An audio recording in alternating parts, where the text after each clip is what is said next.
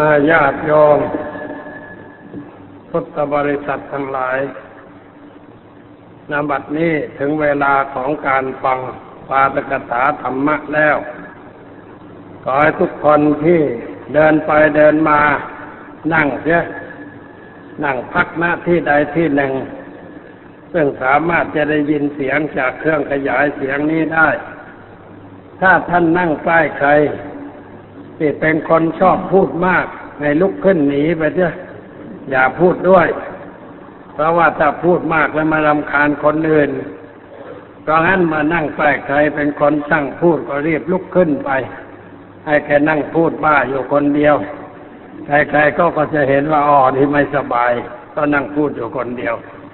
เวลาฟังนี่เขาไม่พูดกันใช้หูไม่ต้องใช้ปากแล้วก็ฟังด้วยความตั้งอกตั้งใจให้ได้ประโยชน์จากการมาฟังอย่างแท้จริงและในการฟังก็เป็นการฝึกตนเองให้มีความอดทนให้มีการบังคับตัวเองให้เสียสละหลายอย่างในขณะฟังก็เป็นการปฏิบัติธรรมไปด้วยในตัวเพราะงั้นขอให้ปฏิบัติตามดังที่กล่าวมาวันนี้เป็นวันที่สิบห้าเดือนเมษายนตรงกับวันพระกลางเดือนพอดีเรียกว่าวันสงกรานต์ผ่านมาขึ้นปีใหม่ก็เป็นวันกลางเดือนกลางเดือนห้ากลางเดือนห้าในแดดมันก็ร้อนแต่วันนี้อากาศดีไม่ร้อนเพราะว่าฝนตกลงมาบ้างแล้วฝนมาแล้วคนก็ดีใจว่ามันจะเบาไปหน่อยจากความร้อนร้อนข้างนอกนี่ไม่สำคัญหรอกแต่ร้อนข้างในนี่น่ากลัวร้อนข้างในก็ร้อนด้วยไฟราคะไฟโทสะไฟโมหะอันนี้แหละเป็นความร้อนที่อันตรายเกิดขึ้นในผู้ใดแล้วมันลุกลามออกมาที่กายออกมาที่วาจาแล้วก็จะทำให้เกิดความเสียหายแก่ตนแก่ท่านด้วยประการต่างๆจึงเป็นความร้อนที่น่ากลัวส่วนความร้อนแดดที่แผดเผานี่ไม่น่ากลัวอะไร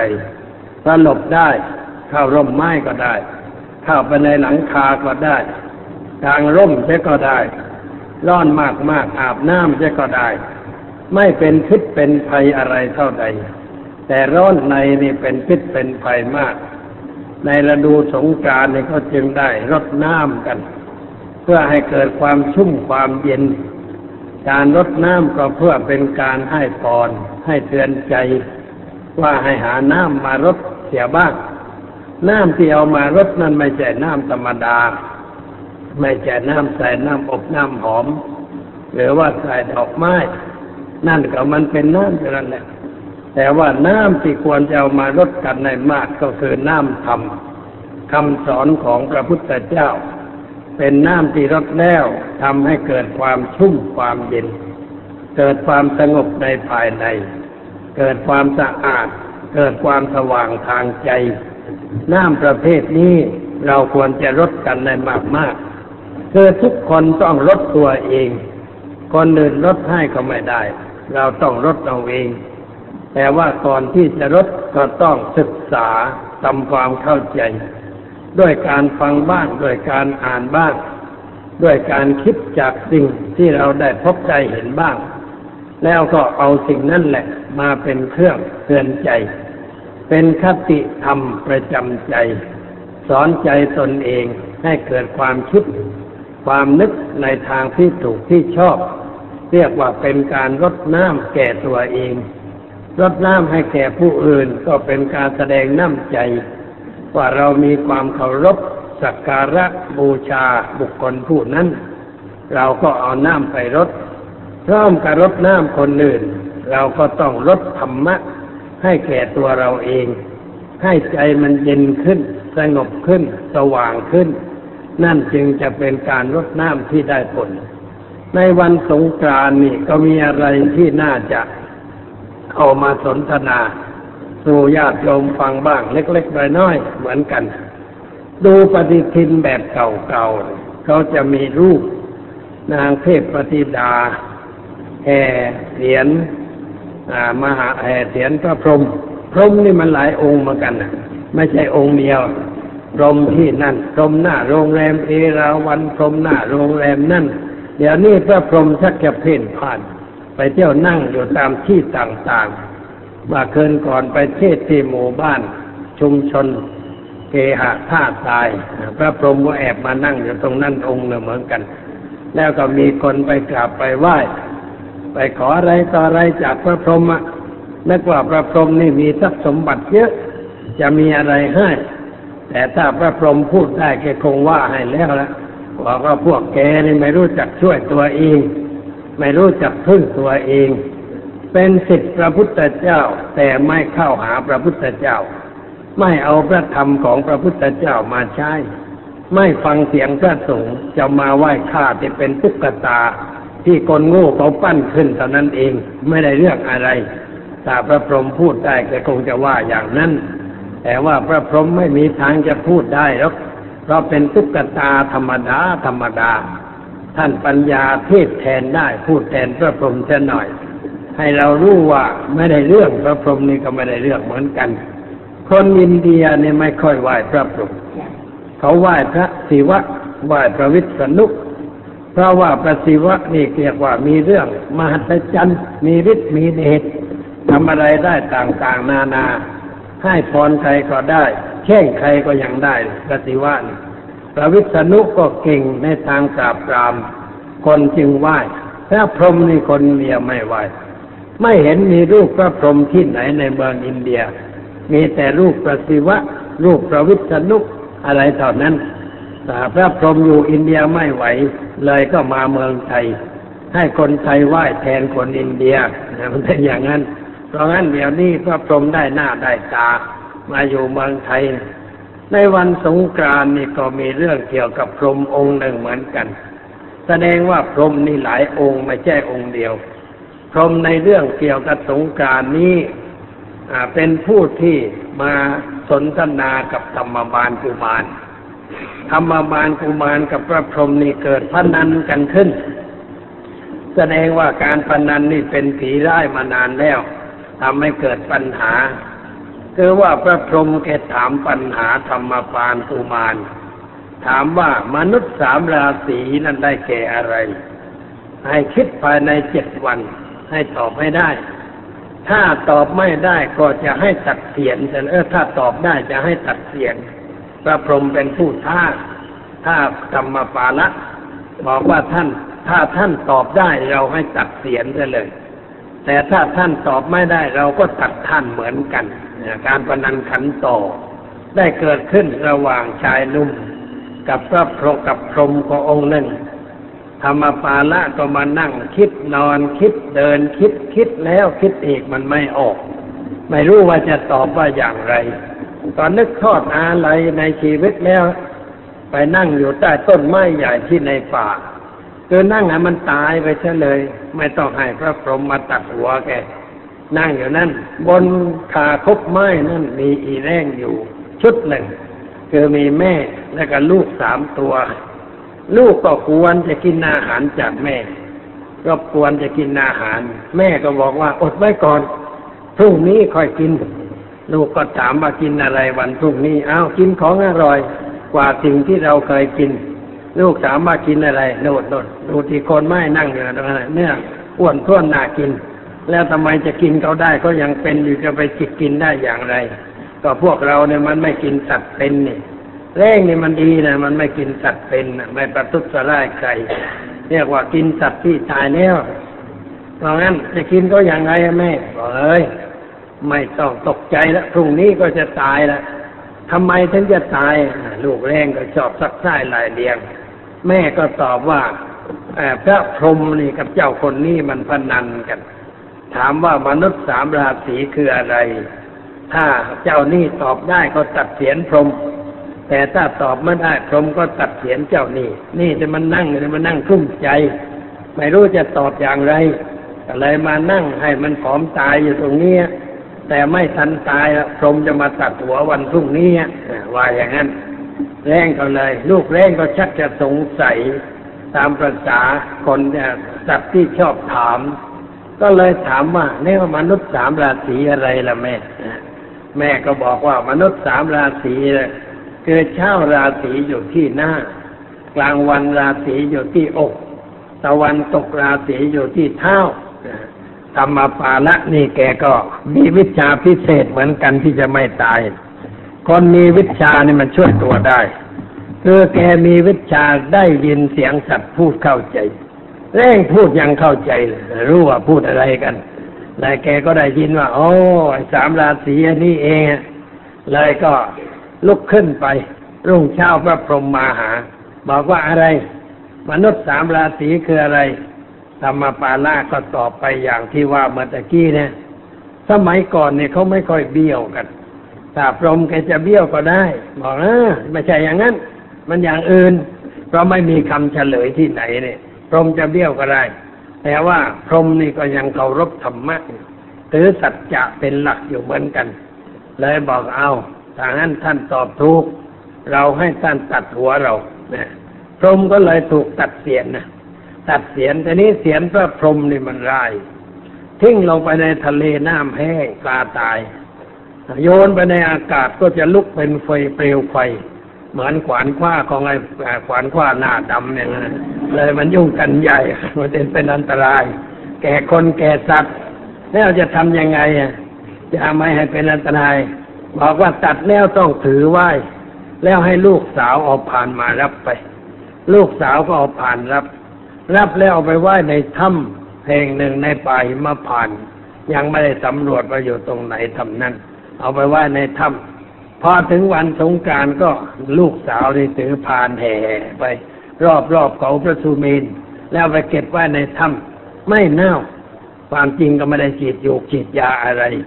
แต่ว่ามันเน่าไม่ได้ของอย่างนี้เน่าไม่ได้มันเป็นประเพณีนี่เน่าไม่ได้ต้องเอาไหว้ต่อไปเลยก็เวียนกันอยู่นั่นนะลูกสาวถือเวียนไปทุกปีปีนี้คนนี้ปีนี้คนนี้ถือแล้วต้องเอาไปรักษาดูแลด้วยรักษาเศียรพระพรหมอันนี้เป็นเรื่องเขาเรียกว่าเรื่องไสยศาสตร์เป็นเรื่องเล่ากันมาตั้งแต่โบรมโบราณเพราะงั้นในรูปปฏิทินสมัยก่อนที่เขาพิมพ์เป็นแผ่นห้างขายยาต่างๆพิมพ์แจกจะเห็นรูปนางสาวเทวดาถือพานแห่เศียรพระพรหมไปแล้วก็มีรูปนางสงกรานต์ขี่อะไรก็ตามปีปีนี้ขี่อะไรก็ไม่ทราบทัดดอกไม้อะไรกินอะไรแล้วก็มีการทายว่าฝนจะตกเท่านั้นเท่านี้ตกในป่าหิมพานต์ห้าร้อยหาเดี๋ยวนี้ป่าหิมพานต์ฝนไม่ค่อยตกแล้วเพราะว่าป่ามันไม่ค่อยมีแต่ว่ายังมีหิมะปกคลุมอยู่ก็พอชับเชยไปได้น้ำยังท่วมบ้านท่วมเมืองอยู่ในฤดูฝนเหมือนกันตกในทะเลตกในมนุษย์โลกปีนี้อ่านดูได้ว่าตกในมนุษย์โลกนี่น้อยเราเรียกว่าเกณฑ์ทาราน้ำน้อยข้าวจะเสียคือจะแห้งมันก็ชดเชยกับปีกลายปีกลายมันท่วมมากแล้วปีนี้ท่วมอีกก็มันไม่ได้เรื่องนะเพราะงั้นต้องลดลงมาหน่อยให้ท่วมน้อยน้อยสักหน่อยเขาก็ทายทำนายกันอย่างนั้นแล้วอีกไม่ต่อใดก็มีการแลกนาฝันที่ต้องสนามหลวงเสี่ยงทายกันว่าหัวกินอะไรหัวกินผ้าหรือหัวกินข้าวหรือเดี๋ยวหัวกินเหล้านะพวกไอ้ไถนาในมนุษย์ตริเอาเหล้าไปให้หัวกินคือมันอยากจะกินเหล้าหลังหัวนั่นเองไม่ใช่เรื่องอะไรเพราะถึงอย่างไรหัวก็ไม่ดื่มเหล้านะเพียงได้แย่หัวลงไปได้กลิ่นมันก็หัวขึ้นนะเหล้านั้นมันก็เหลือให้พวกไถนากินกันต่อไปนี่อุบายอุบายพวกไถนาพวกพราหมณ์ทั้งหลายนะหาเรื่องจะดื่มเหล้าดื่มเวลาอื่นมันไม่ค่อยได้แต่เรื่องลืมเวลาทำยัญญกรรมนี่ได้ถือว่าเป็นของเหลือจากเทพเจ้าเลยกินได้ไม่เป็นอะไรพราหมณ์ก็หาเรื่องอย่างนั้นนะพิธีกรรมต่างๆมันหาเรื่องจะเอาสตางค์เอากินกันนั่นแหละไม่ใช่เรื่องอะไรแต่ว่ามีเรื่องน่าคิดอยู่อันหนึ่งในเรื่องเศียรพระพรหมเนี่ยคือว่าหน้าที่ได้ถูกตัดเนี่ยเพราะเรื่องอะไรเรื่องเล่นการพนัน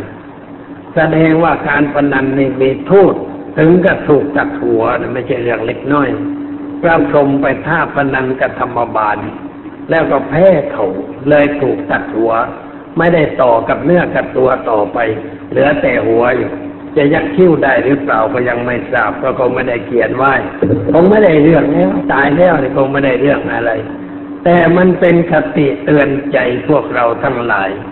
ว่าการพนันนี่มีพิษสงพอใช้ทำให้เกิดปัญหามากมายหลายเรื่องสมัยพุทธกาลก็คงมีการพนันเหมือนกันเพราะว่าในนิทานชาดกมีหลายเรื่องที่พระเจ้าแผ่นดินพนันเล่นสกากันทอดสกาพนันแพ้เขาถูกออกจากเมืองพระเจ้าแผ่นดินในสมัยก่อนก็ถือสัจจะเหมือนกันเมื่อพูดว่าแพ้ยกเมืองให้ก็ต้องยกให้ตัวก็ต้องไปเดินป่าเป็นเวลาเท่านั้นปีเท่านี้ปีครบกำหนดแล้วกลับเข้าเมืองได้ได้ครองบ้านครองเมืองต่อไปคนโบราณนั่นแม้จะเป็นคนชั่วแต่ก็ยังมีสัจจะมีศีลมีธรรมประจำจิตใจเรียกว่าไม่ชั่วร้อยเปอร์เซ็นต์ถึงจะชั่วอย่างไรก็ยังมีความดีอยู่ในความชั่วนั่นบ้างเพราะงั้นเมื่อแพ้เขาก็ต้องทำตามสัญญาออกไปอยู่ป่าเป็นเวลาเท่านั้นเท่านี้ปีท้าวหฤจันทร์ในเรื่องชาดกที่เขาเอาไปแสดงเป็นเรื่องละครมหาตมะคานธีน้อยนายคานธีน้อยมายังไม่ไม่โตไม่มีชื่อเสียงนี่แกก็ไปดูละครท้าวหฤจันทร์เหมือนกันท้าวหฤจันทร์นี่เล่นพนันเหมือนกันเล่นสกาพนันเขาแล้วก็พนันเมืองกันเลยทีเดียวแพ้เมื่อแพ้ก็ท้าวหฤจันทร์ก็ไปบอกข้าเสนาบดีข้าราชการทั้งหลายบอกว่าเราแพ้การพนันแล้วตามสัญญาต้องยกเมืองให้เราก็ต้องยกให้แล้วเรานี่จะเข้าไปอยู่ในป่าพวกทหารที่จงรักภักดีก็กราบทูลว่า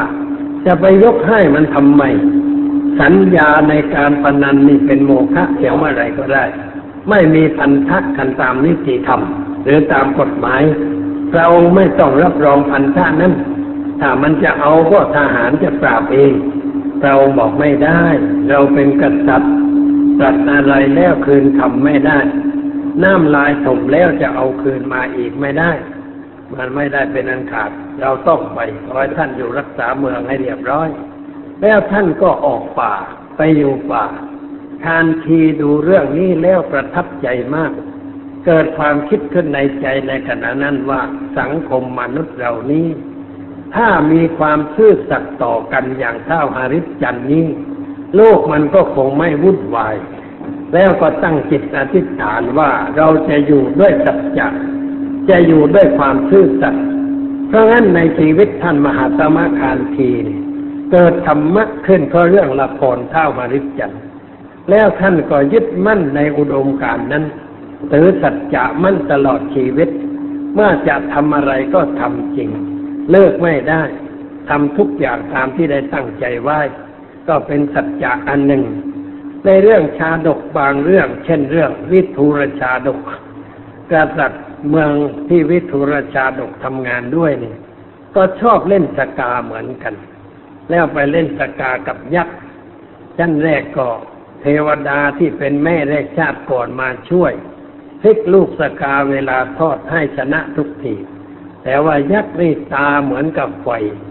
อ่าเรียกว่ายักษ์นี่มีสายตาเหมือนกับไฟมองรู้ว่าเทพธิดามาช่วยเลยขึงตามองด้วยตาเขียวๆนะเทพธิดาตกใจหนีไปอ่าเท่านั้นก็เลยแพ้สกาของวิของยักษ์ปุณณกยักษ์ปุณณกยักษ์ก็เลยบอกว่าท่านแพ้แล้วเราจะต้องเอาเมืองของท่านราชาบอกว่าเมืองเอาไปได้แต่วิทูรบัณฑิตท่านเอาไปไม่ได้อ้าวเกิดเป็นปัญหาว่าวิทูรบัณฑิตนี่เป็นทรัพย์ติดเมืองหรือว่าไม่ใช่ทรัพย์ติดเมืองก็เถียงกันเถียงกันก็เลยให้หาวิทูรบัณฑิตมาเป็นผู้ตัดสินวิทูรบัณฑิตตัดสินเป็นธรรมคือว่าตัดสินว่าข้าราชการนี่เป็นข้าของพระเจ้าแผ่นดินพระเจ้าแผ่นดินจะให้ทำอะไรก็ได้เมื่อพระเจ้าแผ่นดินท้าพนันว่ายกเมืองให้เขา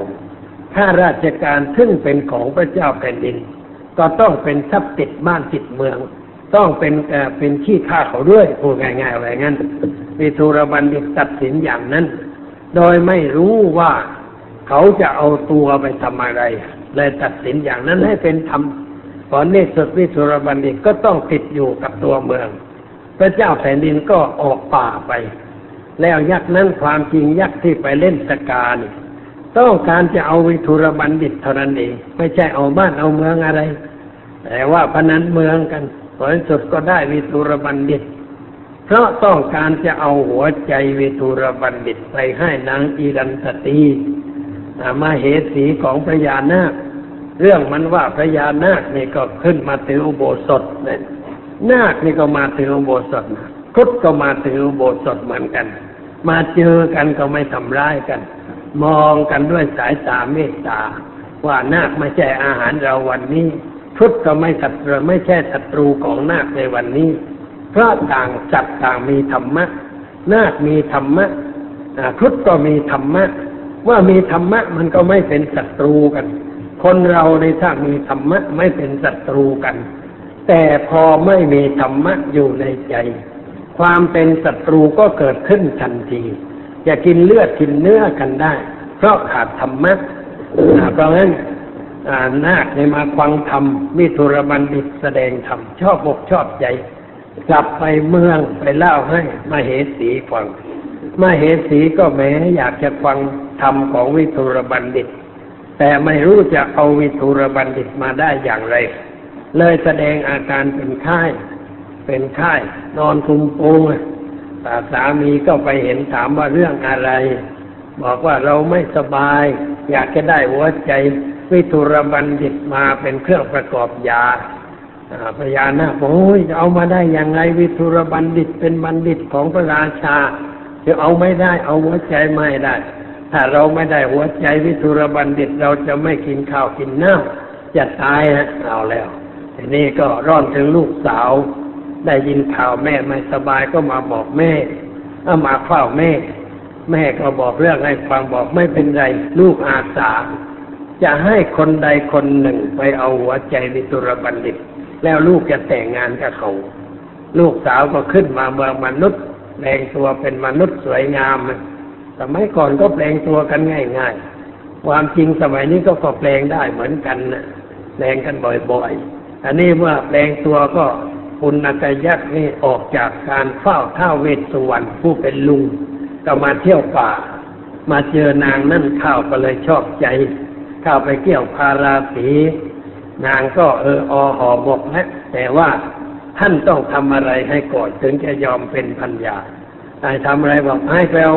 หัวใจวิทุรบัณฑิตมาให้แล้วเราจะเป็นพันยาท่านเวทยักษ์ก็เลยไปเล่นการพนันเอาทุรบัณฑิตมาเอามาทำทุกอย่างยกขึ้นแขวงก็มีโยนไปก็มีจับพลิกความพลิกหายไม่ตายสักทีทำหลายเรื่องก็ไม่ตายเลยวิทุรบัณฑิตชักจะสงสัยว่านี่มันเรื่องอะไรที่จับฉันมาโยนเล่นเหมือนลูกตะกร้ออย่างนี้เพื่อจะเอาอะไรยักษ์บอกว่าเราจะเอาหัวใจท่านไปให้นางอิรันทตีมเหสีของพญานาคแล้วเราจะได้ลูกสาววิทุรบัณฑิตว่าเออท่านนี่มันเป็นยักษ์ปัญญาอ่อนตลอดเวลาขึ้นไปสวรรค์บ่อยๆก็ไม่ได้เรื่องอะไรเขาไม่ได้เอาหัวใจที่เป็นก้อนๆในอกฉันหรอกเขาต้องการหัวใจคือธรรมะนางอิรันทตีนี่ใคร่ที่จะฟังธรรมะไม่ใช่เอาก้อนหัวใจซึ่งเหมือนรูปๆกำปั้นไม่ใช่ท่านเอาฉันไปฉันจะไปเทศให้นางฟังเลยยักษ์ก็รู้สึกตัวว่าแหมแย่จริงวางลงบนหินแล้วก็นั่งลงกราบขอโทษขอโพยแต่ทำเอากระดูกร่วนไปแล้วขอโทษเราไม่เป็นไรอะดังนั้นเลยพาไปให้ได้ฟังธรรมนางได้ฟังธรรมแล้วก็สบายใจนั่นแหละหัวใจของวิทูรไม่ใช่หัวใจเต้นติ๊กๆไม่ใช่อย่างนั้นหัวใจคือธรรมะของวิทุรบัณฑิตก็เลยเอาไปให้ได้ฟังธรรมแล้ววิทุรบัณฑิตก็ได้กลับเมืองยักษ์ก็ให้อภัยแก่พระราชาที่แพ้สกาได้กลับมาครองบ้านครองเมืองกันต่อไปนี่ก็เรื่องการพนันเหมือนกันมีอยู่หลายเรื่องในเรื่องชาดกนี่เกี่ยวด้วยการพนันขันต่อเนี่ยทำเอาต้องเดินป่าสมัยก่อนใครแพ้การพนันก็เดินป่าหมายความว่าแพ้การพนันแล้วหมดเนื้อหมดตัวนั่นเองพูดภาษาธรรมดาว่าหมดเนื้อหมดตัวหมดเนื้อหมดตัวก็บ้านไม่มีอยู่ทรัพย์ไม่มีใช้ ต้องไปกินผลไม้ในป่านอนกระลิงกับข้างอยู่ตามใต้ต้นไม้เพราะเป็นคนหมดเนื้อหมดตัวแล้วอันนี้ก็คือเขาชี้โทษให้เราได้เห็นว่าการพนันน่ะทำให้คนหมดเนื้อหมดตัวต้องทิ้งเนื้อประดาตัวไปมากมายเขาว่าที่เมืองคาโน่นเนี่ยคาสิโนที่มอนติคาร์โลนะซึ่งเป็นเมืองนักการพนันนะเมืองนั้นไม่ได้ทำมาหากินอะไรเพราะไม่มีที่ทำกินมันตั้งอยู่บนภูเขาแล้วก็วางตึกสลับซับซ้อนตัดถนนคดคดเขี้ยวเขี้ยวขึ้นเขาลงเขามีอ่าวสวยหน่อยหนึ่งแล้วก็อาชีพของเมืองนั่นก็คือว่าคนไปเที่ยวตากอากาศแล้วก็ไปเล่นการพนันพวกเล่นการพนันเนี่ยมาแพ้เข้าก็ไปยิงตัวตายที่ชายหาดบ่อยๆแพ้หมดตัวแพ้หมดตัวก็ไปยิงตัวตายอันนี้ไม่เหมือนกับคนโบราณแพ้แล้วพอไปเดินป่าเขาไม่ตายแต่ฝรั่งนี่แพ้แล้วยิงตัวตายเลยไม่สามารถจะกลับบ้านได้นี่ก็โทษของการพนันเหมือนกันเมืองไทยนี่มีคนขนขวายกันอยู่ที่จะให้เปิดบ่อนคาสิโนขึ้นในประเทศไทยจะได้เป็นสถานที่สำหรับคนฆ่าตัวตายกันต่อไปหาเรื่องให้มันยุ่งเรื่องนี้ทำมาหากินเรื่องอื่นไม่ต้องไปหากินกันเรื่องการพนันก็ได้แต่ว่าคนบางประเภทเขาชอบอย่างนั้นไม่ได้คิดถึงภัยอันตรายที่จะเกิดขึ้นจากเรื่องการพนันกันโตพระพุทธเจ้าท่านแสดงโทษไว้หลายสถานคือหนึ่งเมื่อชนะก่อเวรเมื่อแพ้เสียดายทรัพย์ทรัพย์ที่ตนมีก็จะหมดไปสิ้นไปไม่มีใครให้เครดิตแก่นักการพนันชื่อเสียงเกียรติยศก็เสื่อมตั้งเนื้อตั้งตัวไม่ได้อันนี้โทษที่เราเห็นกันอยู่ทั่วไปมาเสียเมื่อชนะก่อเวรหมายความว่าฮึกเหิมแหมวันนี้ดวงดีได้ชัยชนะแล้วก็เล่นต่อไปไม่เลิกเล่นต่อไปก็แพ้มาแพ้หนักเข้าก็เสียดายเสียดายก็ต้องแก้ตัวเอาอะไรในบ่อนนั้นก็มีการรับจำนำอยู่แล้วเขียนเช็คไว้ให้เขาเอาเงินไปใช้ก่อนก็ได้ถ้าเช็คเด้งเขาติดคุกกันตอนนั้นเองแบบรอดหรือเมียนมีอะไรติดเนื้อติดตัวสายสร้อยมีแหวนเพชรมีนาฬิกามีอะไรก็เอาจำนำไว้ก่อนแล้วไปเล่นแพ้อีกก็ไม่ได้ถอนคืนทำให้เกิดเป็นปัญหาเสียหายมากมายแล้วก็ไปให้เครดิตไปขอเครดิตจากใครเขาก็ไม่ให้แล้วไปกู้เงินธนาคารก็ไม่ให้เขาไม่ได้ลงทุนทำอุตสาหกรรมอะไรไม่ได้ทำมาหากินอะไรมัวแต่ไปเล่นการพนันใครเขาจะเชื่อเครดิตใครเขาจะให้กู้ให้ยืมผลที่สุดยืมก็ไม่ได้กลายเป็นคนหมดเนื้อหมดตัวได้รับความทุกข์ความเดือดร้อนสกุลใหญ่ๆที่มั่งคั่งแล้วก็หมดเนื้อหมดตัวเลยเพราะเรื่องการพนันนี่ไม่ใช่น้อยมัวเมาหลงไหลในการพนันไม่ทำมาหากินไม่หาทรัพย์เก่าและไม่หาทรัพย์ใหม่มาเพิ่มทรัพย์เก่าผลที่สุดทรัพย์ก็หมดหมดมาโดยลำดับหมดที่นาหมดที่สวนหมดห้องแถวหมดบ้านที่ตัวอยู่แหวนเพชรนินจินดาที่ปู่ตายายยายหาไว้ให้บ้างก็ขายกินไปจนหมดจนสิ้นเหลือแต่ตัวไม่มีค่าไม่มีราคาไม่มีใครจะเอาไปใช้ไปสอยกันต่อไปนี่มีตัวอย่างอยู่สมไปในเรื่องเช่นนี้แต่คนไม่ได้คิดไม่ได้นึกในเรื่องคุณโทษของสิ่งเหล่านี้จึงได้สร้างปัญหาคือความทุกข์ความเดือดร้อนในชีวิตด้วยประการต่างๆเราเห็นภาพในปฏิทินโบราณแล้วก็ให้สำนึกไว้ว่านี่แหละตัวอย่างแห่งความชั่วตัวอย่างแห่งโทษการพนันขันโตเราอย่าได้ไปริบเล่นการพนันใครเล่นอยู่บ้างก็เลิกมันเสียใครส่งเสริมการพนันก็เลิกส่งเสริมการพนัน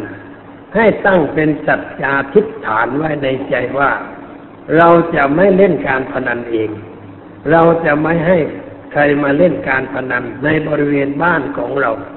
เราจะไม่ส่งเสริมสนับสนุนการพนันทุกประเภทเพื่อให้ประเทศชาติอยู่รอดก่อตัวคนไทยปลอดภัยศาสนาตั้งมั่นอยู่ในบ้านเมืองของเราต่อไปอันนี้เป็นเรื่องที่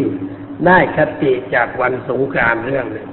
อยากจะขอฝากไว้กับญาติโยมทั้งหลายให้เอาไปเป็นหลักพิจารณาด้วยแต่นี่พูดถึงเรื่องพรหมหน่อยพรหมในที่นี้หมายถึงอะไรพระพุทธเจ้าท่านจัดพรหมอย่างหนึ่งคนอินเดียก่อนพระพุทธเจ้าเข้าใจพรหมอย่างหนึ่งคือเขาเข้าใจว่าบรหมะนี่กรรมะนี่เป็นผู้สร้างสรรพสิ่งทั้งหลายก็เหมือนเหมือนกับพวกอิสราเอลพวกอาหรับในทะเลทรายเข้าใจนั่นแหละคือเข้าใจว่าสิ่งทั้งหลายเกิดจากพระผู้เป็นเจ้าจากจากเทพเจ้าผู้ยิ่งใหญ่เป็นผู้สร้างสรรพสิ่งทั้งหลายทั้งปวงคนอินเดียโบราณก็มีความเชื่ออย่างนั้นเชื่อว่าสิ่งทั้งหลายเกิดจากบรหมะบรหมะเป็นผู้สร้างสรรค์เป็นผู้บันดาลให้เกิดสิ่งเหล่านี้ขึ้นแต่วิธีสร้างไม่เหมือนกันคำพีของฝรั่งของอิสลามนี่ก็สร้างเป็นวันๆไปเจ็ดวันเสร็จแต่ว่าคำพีอินเดียน่ะไม่อย่างนั้นเขาไม่ได้สร้างเป็นวันๆสร้างด้วยอำนาจฤทธิ์ทางใจสำเร็จขึ้นมาแล้วก็เป็นอยู่ดังที่สร้างด้วยอำนาจฤทธิ์ทางใจสำเร็จขึ้นมาแล้วก็เป็นอยู่ดังที่เราเห็นอยู่นี้สร้างแล้วก็ไม่ทอดทิ้งหรอกยังดูแลรักษาเพื่อจะได้ให้สัตวโลกทั้งหลายปลอดภัยต่อไปเรื่องนิทานก็เขียนว่าอย่างนั้นเป็นเรื่องศาสนาพราหมณ์ศาสนาพราหมณ์นี้ไม่มีผู้สอนที่มีชื่อเฉพาะแต่เป็นตำราเป็นคำพีที่เขียนกันขึ้นหลายๆคนไม่มีผู้ใดผู้หนึ่งเป็นเจ้าของโดยเฉพาะไม่เหมือนศาสนาอื่นเช่นศาสนาพุทธพระพุทธเจ้าเป็นผู้สอนศาสนาคริสต์ก็พระเยซูเป็นผู้สอนอิสลามก็นบีมูฮัมหมัดแต่ของพราหมณ์นั้นไม่มีศาสดาโดยเฉพาะมีแต่พวกฤาษีเป็นผู้เขียนคำพีไว้ในรูปต่างๆแล้วเอามาศึกษามาปฏิบัติกันอยู่ทั่วๆไป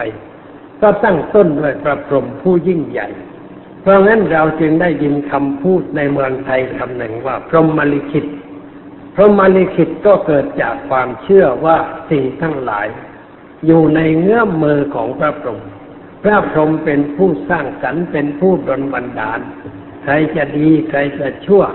ก็อยู่ที่พรหมลิขิตลิขิตไว้ที่ตรงไหนก็บอกว่าเขียนไว้ที่หน้าผากคนอื่นนั้นไม่ออกพระพรหมอ่านคนเดียวเขียนไว้ที่หน้าผากแล้วว่าคนนั้นจะมีอายุเท่านั้นจะมีสิ่งนั้นสิ่งนี้เกิดขึ้นเพราะฉะนั้นเมื่อมีอะไรเกิดขึ้นในชีวิตคนอินเดียจะลงไปว่าเป็นความต้องการของผู้อยู่เบื้องบนที่ไปบนสวรรค์เป็นความต้องการของเบื้องบนเอาไว้อย่างนั้นคือพระพรหมนั่นเองต้องการให้เป็นอย่างนั้นสั่งมาเสร็จแล้วว่าคุณนี่เป็นอย่างนั้นนะแกนี่เป็นอย่างนั้นนะเขาเชื่ออย่างนั้นเป็นความเชื่อเก่าแก่มีมาตั้งแต่ยุคโบราณเพราะยุคโบราณนั้นคนมันถือศาสนาจากความกลัวไม่มีปัญญาเรื่องกลัวอย่างเดียวกลัวอะไรต่ออะไรแปลกๆเลยก็ไปเที่ยวกราบไหว้วิงวอนขอร้องบนบานศาลกล่าวเพื่อให้ตัวปลอดภัยจากสิ่งต่างๆแล้วก็ทำสืบต่อกันมาจนฝังอยู่ในจิตใจคนในเรื่องอย่างนี้ถอนไม่ออกพระพุทธเจ้าของเรานี่เป็นผู้ที่กล้าหาญชาญชัยที่สุดที่สอนสิ่งซึ่งเขา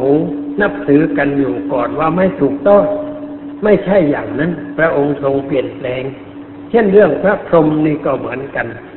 มีพราหมณ์คนหนึ่งพราหมณ์นี่ก็ถือว่าเกิดจากปากพระพรหมเกิดจากปากทีเดียวกษัตริย์นี่เกิดจากแขนพระพรหมพวกพ่อข้านี่เกิดจากท้องพระพรหมกรรมกรนี่แย่หน่อยเกิดจากหน้าแข้งของพระพรหมไม่เกิดจากหน้าแข้งเขามันต่ำที่สุดในชีวิตต้องแบกต้องหามต้องทำอะไรซึ่งเป็นงานกรรมกรน่ะ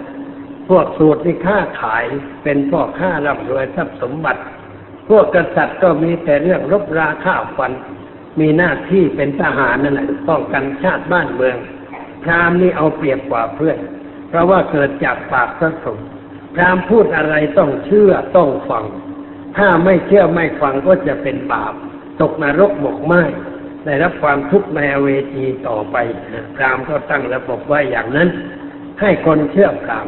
ตามจะพูดอะไรก็ต้องเชื่อต้องฟังทั้งนั้นแล้วตั้งสิทธิไว้หลายอย่างสิทธิพิเศษเอกสิทธิของพราหมณ์มีมากคนอื่นกับไม่มีคนสูตรเนี่ยกรรมกรหรือว่านักสูตรที่ต่ำที่สุดถ้าเดินผ่านกรามเนี่ยต้องเดินหลีกไปอย่าเหยียบเงานะอย่าเหยียบเงากรามเหยียบเงาไม่ได้เป็นบาปเป็นทุกข์แล้วพราหมณ์มีไปไหนก็ต้องมีสายเชือกเส้นหนึ่งก็ปกติก็เฉวียงบ่าไว้แต่เหมือนกับเราผ้าอังสาของพระจะเป็นเส้นเล็กๆมีได้เก้าเส้นเอามาพอยไว้เฉวียงบ่าแต่มันยาวลงไปถึงเลยสะเอวไปเพราะงั้นเดินไปไหนต้องดึงเชือกนั่นมาห้อยไว้ที่หูเพื่อเป็นยี่ห้อเดินไปให้คนเห็นว่านั่นพราหมณ์มาแล้วพราหมณ์มาแล้วต้องนอบน้อมต่อพราหมณ์ต้องแสดงความเคารพต่อพราหมณ์เพราะฉะนั้นพอพราหมณ์เดินมาพวกสูตรต้องเดินออกไปไกลๆเออไม่ได้และเขาบอกว่าพวกสูตรนี่มีแต่จะให้สิ่งสกปรกแก่พราหมณ์แต่พราหมณ์นั้นให้สิ่งสะอาดแก่พวกสูตรเหมือนแผ่นดินนี่ให้ขี้ฝุ่นแก่กว่าแต่ฝนนั้นชำระขี้ฝุ่นในกองผ้าสะอาดเนี่ยเพราะว่าอย่างนั้นแสดงว่าพวกสูตรนี่เป็นพวกพวกไม่ได้เรื่องพวกขี้ฝุ่นนะแต่พราหมณ์นี่เป็นพวกเก่งยกกันว่าอย่างนั้นขั้นเมื่อพระพุทธเจ้าเกิดขึ้นพระองค์เห็นว่าแหมนี่เอาเปรียบมากไปแล้วพระองค์ก็บอกว่าคนเราไม่ใช่ดีที่ความเกิดว่าเป็นพราหมณ์เป็นกษัตริย์เป็นแพทย์เป็นสูตรแต่ดีที่การประพฤติปฏิบัติความประพฤติปฏิบัตินั่นแหละทำให้คนดีก็ได้ชั่วก็ได้แต่เราทำกรรมชั่วเราก็ชั่วแต่เราทำกรรมดีเราก็ดีไม่ใช่ดีเพราะเกิดในสกุลพราหมณ์ไม่ใช่เลวเพราะเกิดในสกุลพ่อข้าหรือวรรณะสูตรแล้วมันมีผสมอีกถ้าว่าวรรณะสี่นี่มาผสมกันออกมาเป็นจันทานเป็นจันทานนี่แตะต้องไม่ได้เลยเป็นพวกที่สกปรกที่สุดแล้วก็ว่างั้นไม่ได้แตะต้องไม่ได้เข้าใกล้ไม่ได้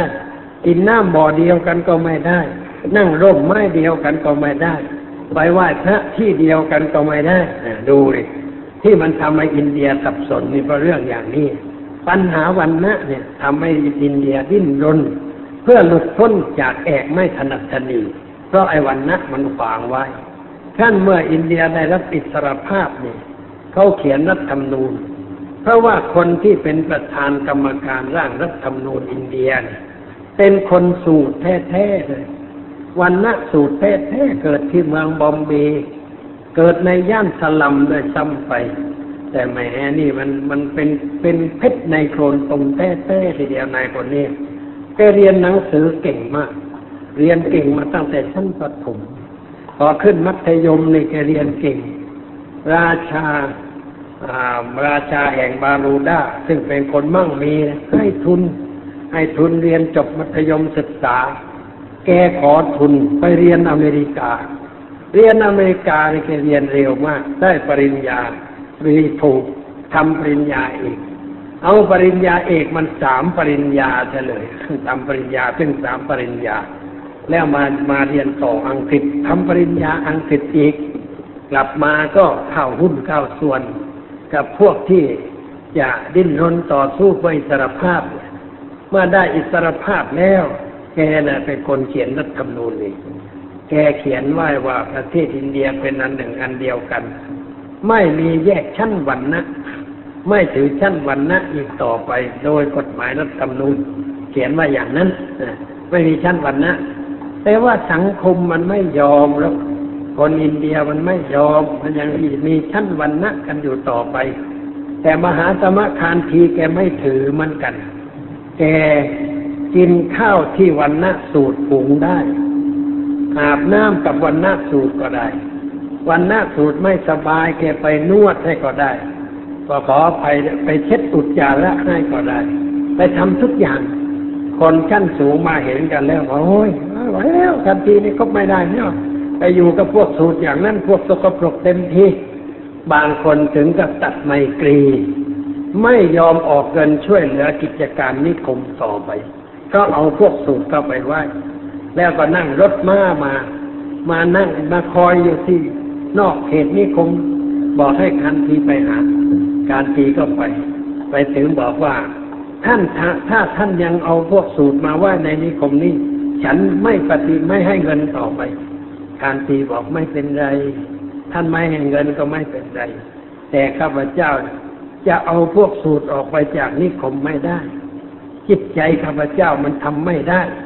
ในเรื่องเช่นนั้นข้าพเจ้าต้องเลี้ยงดูเขาต้องปฏิบัติต่อเขาต่อไป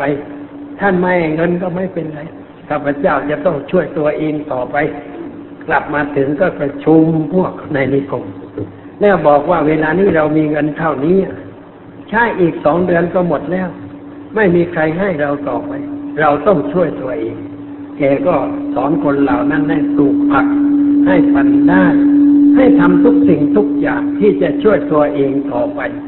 เพื่อต่อสู้กับสิ่งที่ไม่เป็นธรรมแกทำได้เพราะในสุดไอ้คนนั้นแหละมาอีกมาแล้วจอดรถใกล้ๆอีกแล้วไม่เข้าแล้วเรียกกันทีมาบอกว่าฉันทนไม่ได้เหมือนกันในเห็นเห็นท่านอดทนถึงขนาดนี้ยังเสียสละเพื่อพวกคนชั้นต่ำขนาดนี้ก็ต้องช่วยต่อไปเอาเงินมาให้การทีแกก็ชนะคนนั้นเหมือนกันด้วยการทำดีของแกเป็นอย่างนี้เรียกว่าถือกันรุนแรงเหนือเกินในเรื่องหลายเรื่องหลายประการยุ่งที่สุดพระพุทธเจ้าท่านเห็นแล้วว่ามันยุ่งในเรื่องอย่างนี้ต้องแก้ปัญหานี้ก่อนจึงจะแก้เรื่องอื่นต่อไปเพราะฉะนั้นจึงแก้มาเรื่อยๆในเรื่องอะไรต่างๆที่เขาถือกันเช่นพระอานนท์นี่เดินทางไปกระหายน้ำไปถึงก็ขอน้ำจากหญิงที่บ่อน้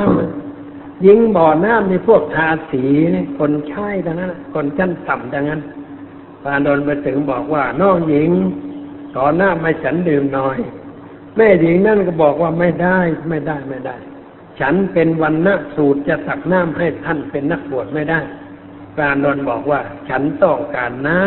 ำฉันไม่ต้องการวันณะฉันต้องการน้ำแม่หญิงคนนั้นแหมปลื้มอกปลื้มใจตั้งแต่เกิดมาไม่ได้ยินคำพูดอย่างนี้เลยแต่มาได้ยินว่า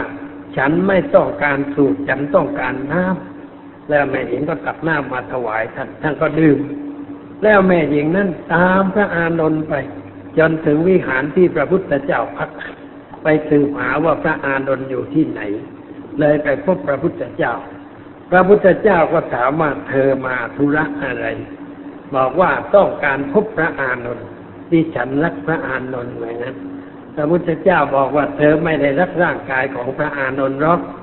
เธอรักจิตใจของพระอานนท์เพราะจิตใจของอานนท์นั้นเป็นจิตใจที่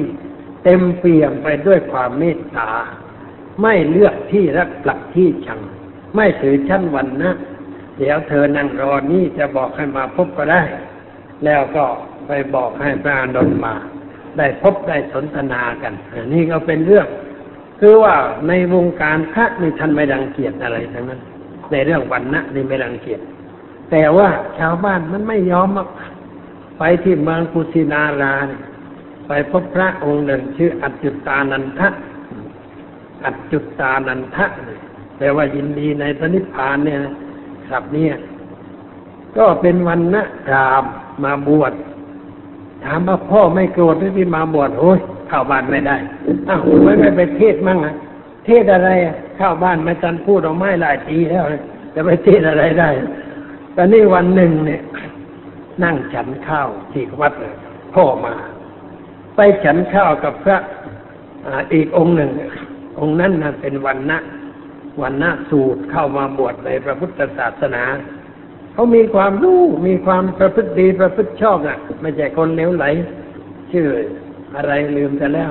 อันนี้ก็นั่งกินข้าวร่วมกันอุ้ยพ่อมาถึงเพียงแต่มาบวชนี่ก็บาปนักบาปหนาแล้วยังจะมากินข้าวกับวรรณะสูตรอีกหาไม้ทอดมาหนึ่งไล่ทุบลูกชายลูกชายต้องทิ้งจานข้าววิ่งรอบๆกุฏิบริหารนะพ่อแกวิ่งไม่ทันนะลูกชายยังแข็งแรงวิ่งได้จนพอเหนื่อยลิ้นหล่อแล้วก็หยุดนิดหน่อยแล้วก็เลยพ่อก็กลับบ้านไปบอกว่าอยู่อย่างนี้ไม่ได้ยินดีเลยในการลูกชายมาบวชนี่เขาเรียกว่าอุปาทานรุนแรงในเรื่องไม่เข้าเรื่องไปยึดถือแรงเกินไปในเรื่องไม่เป็นเรื่องพระพุทธเจ้าท่านสอนไม่ยึดถือในสิ่งเหล่านั้น เพื่อจะได้คลาย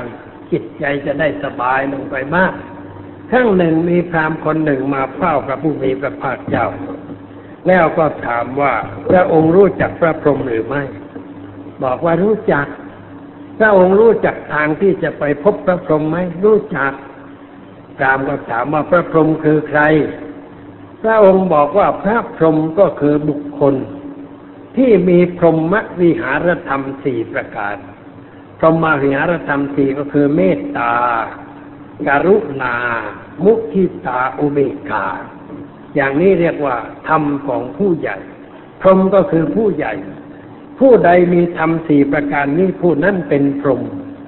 แล้วก็พราหมณ์ถามว่าแล้วจะไปหาพระพรหมอย่างไรก็ไปหาด้วยการประพฤติเมตตากรุณามุทิตาอุเบกขาเนี่ยเมื่อใดท่านสร้างคุณธรรมสี่คือเมตตากรุณามุทิตาอุเบกขาให้เกิดขึ้นในใจ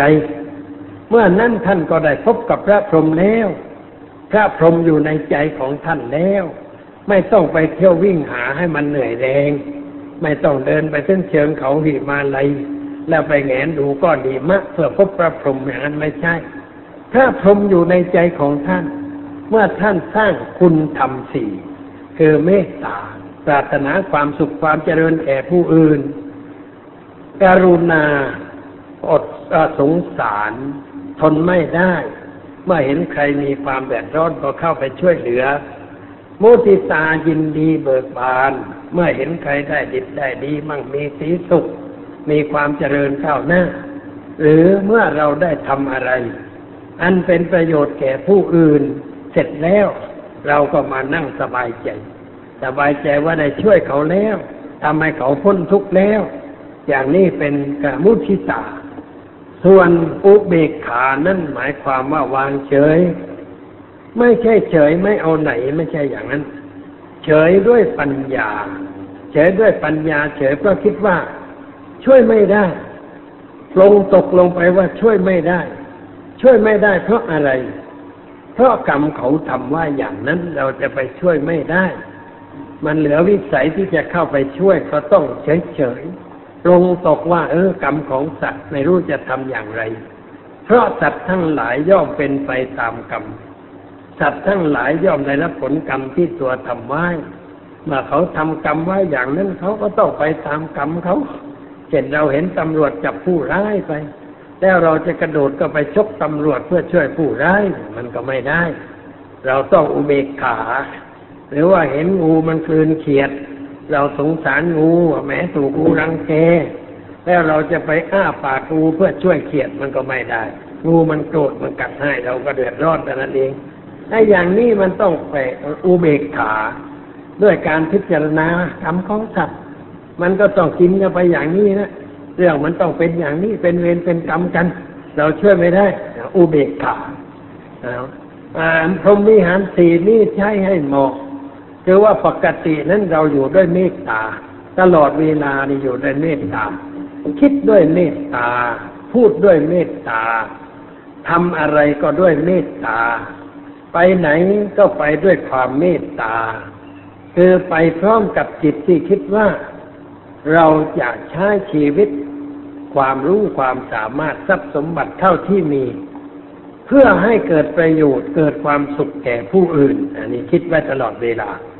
เรียกว่าเป็นพรหมเบื้องต้นคิดไว้อย่างนั้นเมื่อเราคิดไว้อย่างนั้นจะไปเจออะไรเข้าเจอคนที่ลำบากตกทุกข์ได้ยากเราก็ต้องมีใจกรุณาคือเข้าไปช่วยทันทีช่วยแบกภาระช่วยเบาความทุกข์ของเขาเท่าที่เราจะช่วยได้ช่วยด้วยปัจจัยช่วยด้วยแรงช่วยด้วยการแนะนำให้เขาไปแก้ปัญหาอย่างนี้เรียกว่ากรุณา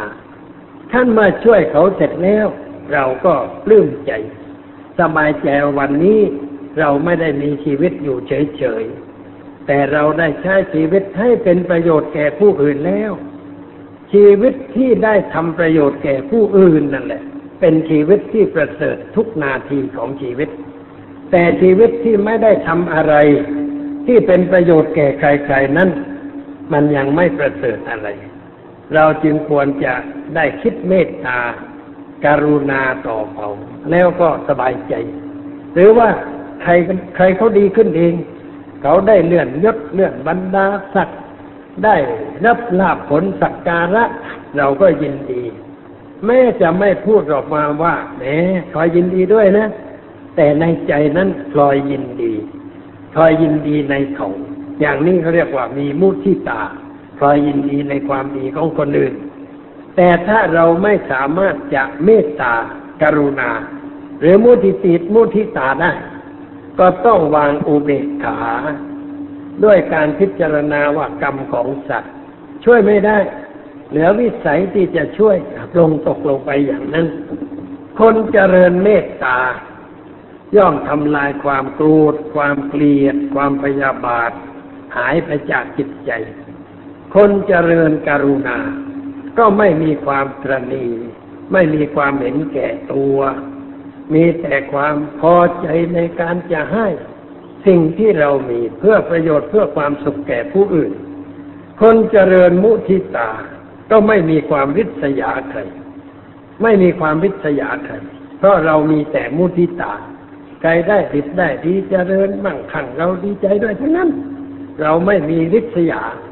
ตัวริษยานี่แหละตัวมารร้ายนะที่ทำให้เกิดปัญหาขึ้นในสังคมมากมายกายโกงเราจะต้องคอยทำลายความริษยาด้วยการคิดมุทิตาแก่คนอื่นตลอดเวลามุทิตานี่หายากเมืองไทยเรานี่ยังขาดก่อขาดอยู่มากในมุทิตาเพราะฉะนั้นงานบางอย่างไม่ค่อยก้าวหน้ายกตัวอย่างผู้น้อยมีความคิดความอ่านร่างโครงการจะทำอะไรที่เป็นประโยชน์แต่เสนอผู้ใหญ่สายลิ้นชักเก็บเงียบเพราะไม่มีมุทิตาในความคิดของผู้น้อยนั้นไม่ยินดีในความคิดก้าวหน้าของคนนั้นกลัวว่ามันจะเด่นกว่ากูไปความจริงนะไม่ใช่เช่นนั้นคนในบ่องานของเราในกองของเราในกรมของเราทำอะไรเขาไม่ชมคนนั้นหรอกเขาชมอธิบดีทั้งนั้นแหละแต่ถ้าอธิบดีมันโง่ก็มันไม่ให้ลูกน้องแสดงความคิดอะไรจะเอาดีคนเดียวแล้วคิดไหวคนเดียวคิดไม่ทันอ่ะลูกน้องต้องช่วยคิดต้องช่วยทำแล้วเราก็ดีใจว่าเออคุณนี่เก่งผมสนับสนุนความคิดนี้เอาไปเสนอผู้ใหญ่ต่อไปเอาเงินมาใช้เพื่อทำความคิดนั่นให้เกิดดอกออกผลอย่างนี้เขาเรียกว่าคนฉลาดรู้จักใช้คนใช้คนฉลาดบ้านเมืองมันก็ดีขึ้นนะแต่ถ้าเราไม่ให้ใครฉลาดแต่ใครฉลาดกีดกันไว้แล้วงานมันจะดีขึ้นได้อย่างไรอันนี้เรียกว่าขาดมุทิตาจิตในความคิดริเริ่มสร้างสรรค์ของผู้น้อย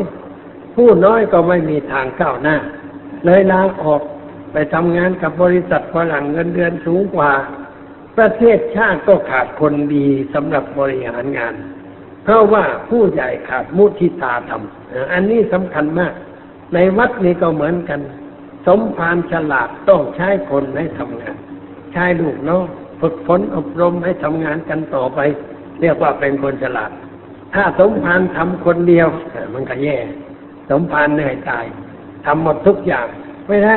เราต้องสนับสนุนใครมีความคิดเอาทำคุณทำมีอะไรเสนอเอาเลยทำเลยไปทำมาผมจะให้เงินทำไปเราก็ก็ทำให้เรานั่งดูสบายเราไม่ต้องไปลำบากแต่นี่บางวัดสมภารก็ดีหรือว่าขาดมุทิตาพอลูกน้องเก่งขึ้นมาแล้วหาเรื่องใส่แล้วให้ออกไปจากวัดตัวจะได้นั่งงูคนเดียวอย่างนี้มันก็แย่เลยวัดวาอารามมันจะเจริญได้อย่างไรกิจการทั้งหลายไปไม่รอดถ้าเราไม่มีมุทิตาต่อกันเรื่องนี้สำคัญมากเรื่องมุทิตานี่สำคัญมากต้องแสดงออกซึ่งน้ำใจว่าเรายินดีสนับสนุนความคิดความริเริ่มก้าวหน้าของใครก็ตามเอาไปสนับสนุนส่งเสริมให้เจริญงอกงามต่อไปอย่าทำลายกันจึงจะทำให้ผู้น้อยมีกำลังใจคิดทำอะไรเจริญก้าวหน้าต่อไปอันนี้ยังขาดยังไม่พอใช้เมตตานะพอหากรุณาก็พอใช้มุทิตาก็ไม่ค่อยมีไอ้อุเบกขานะไม่ถึงเรียกว่าไม่เฉยมีแต่เรื่องยินร้ายซะนะยินดีไม่มีเฉยก็ไม่เป็นมันก็ลำบากเพราะฉะนั้นเราต้องใช้คุณธรรมเหล่านี้ ทุกคนเป็นพรหมได้ญาติโยมเป็นพระพรหมได้ไม่ต้องไปไหว้พระพรหมที่ไหนเป็นของเราเองดีกว่าพระพุทธเจ้าสอนให้เราเป็นเสียเองเป็นเทวดาเองเป็นพรหมเองเป็นอะไรเองแล้วไม่ต้องไปไหว้ใครเราไหว้ตัวเราได้เพราะเรามีสิ่งเหล่านั้นอยู่ในใจของเราอันนี้ก็คือเหลี่ยมหนึ่งของพระพุทธศาสนา